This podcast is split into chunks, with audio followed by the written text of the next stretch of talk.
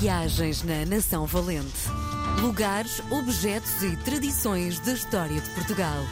Com Hélder Reis. Dia de receber na R D P Internacional o grande, o comunicador, o professor, o amigo Hélder Reis. Bem-vindo à tarde da R D P Internacional. Então, professor, professor, meu Deus, o medo que eu teria de ser professor.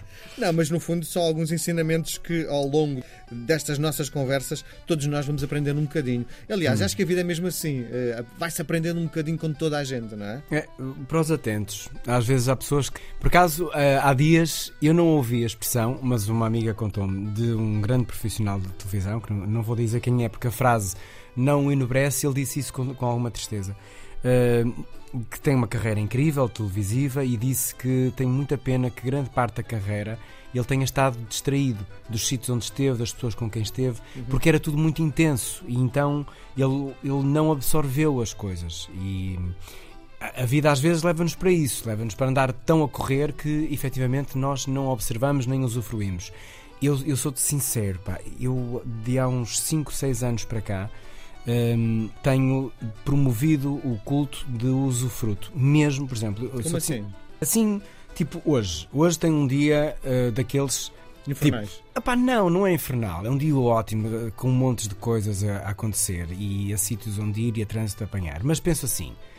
Vou pensar numa coisa de cada vez e usufruir cada momento que eu estou a ter. E é. a verdade é que eu desde que acordei, e acordei eram tipo seis e meia, sete menos um quarto, onde comecei logo a fazer coisas, estou, estou centrado ali, estou a usufruir, não estou naquele stress. Ai, tenho que ser rápido porque tenho que fazer aquilo. Ai, tenho... E depois tu não fazes nada.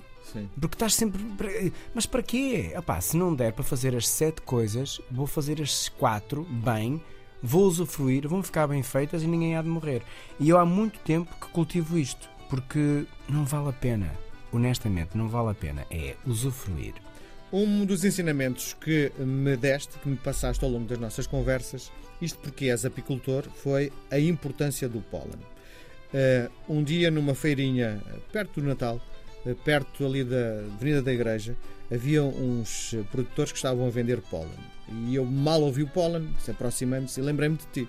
Sim. E burro, comprei logo meio quilo. Se vou comprar meio quilo, isto faz bem a tudo. Faz bem ao, ao sistema imunitário, faz bem à próstata, faz e bem... Faz. Bom, e eu comprei. E de repente lembrei-me de uma coisa, Hélder. Eu sou alérgico ao pólen das plantas. Também na, sou. Na primavera. Hum.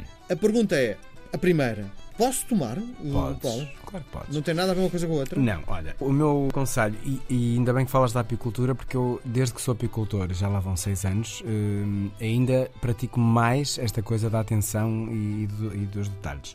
Mas falando da saúde, quando nós falamos de dois superalimentos que saem das colmeias, que é o própolis e o, ou a própolis e o pólen, hum, primeiro as pessoas devem sempre, sempre aconselhar-se com o médico. Se têm um problema, ou se estão grávidas, ou se têm um problema oncológico, ou uma doença mais crónica, ou uma alergia, o ideal é sempre perguntar aos médicos. Mas no meu caso, eu sou muito alérgico, aliás, hoje de manhã acordei com... Mas há pólenes no ar ainda.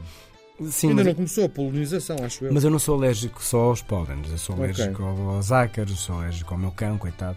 Uh, sou alérgico a uma série de coisas um, e, e também sou alérgico às ervas. Há muitas ervas no campo. Um, então não podes viver no campo.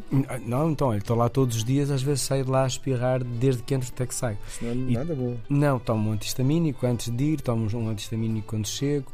Um, e então vou tentando contornar assim. Tenho estas alergias todas e, por exemplo, hoje de manhã, meu pequeno almoço foi um iogurte com aveia e uma colher de chá de pólen. Portanto, uma coisa não tem que ver com outra, percebes? Sim. Porque repara, o pólen que está ali é um pólen que já foi manipulado pelas abelhas, portanto, e depois já foi desidratado. É o, é o único processo que o pólen, se for bom, tem, é trabalhado pelas abelhas, com as suas salivas os, e os seus sais e os seus mixes pelas próprias abelhas, e depois Uh, é, da nossa parte ele é só desidratado numa máquina para perder umidade, para uhum. a conservação aumentar. Sim. De resto não tem mais nada, é purinho Sim. da natureza. E olha, gostas do sabor? Não achas que é um bocado agressivo? Sim, o sabor não é incrível, não, mas tu não tomas pólen para ser prazeroso, nem própolis para ser prazeroso, porque... É remédio?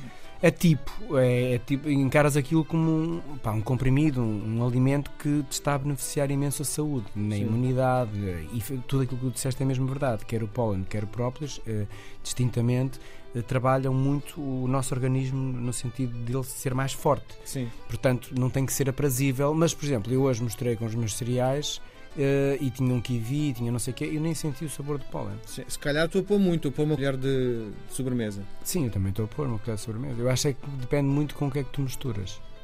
Também, se for uma coisa bastante apaladada, não é? Olha, a minha era um, um iogurte que, com um sabor tropical, era aveia, depois tinha um kiwi e, uh, e pus uma colher de chá de, de pólen e bem, nem senti, sinceramente. Muito bem. És um homem sensível no paladar.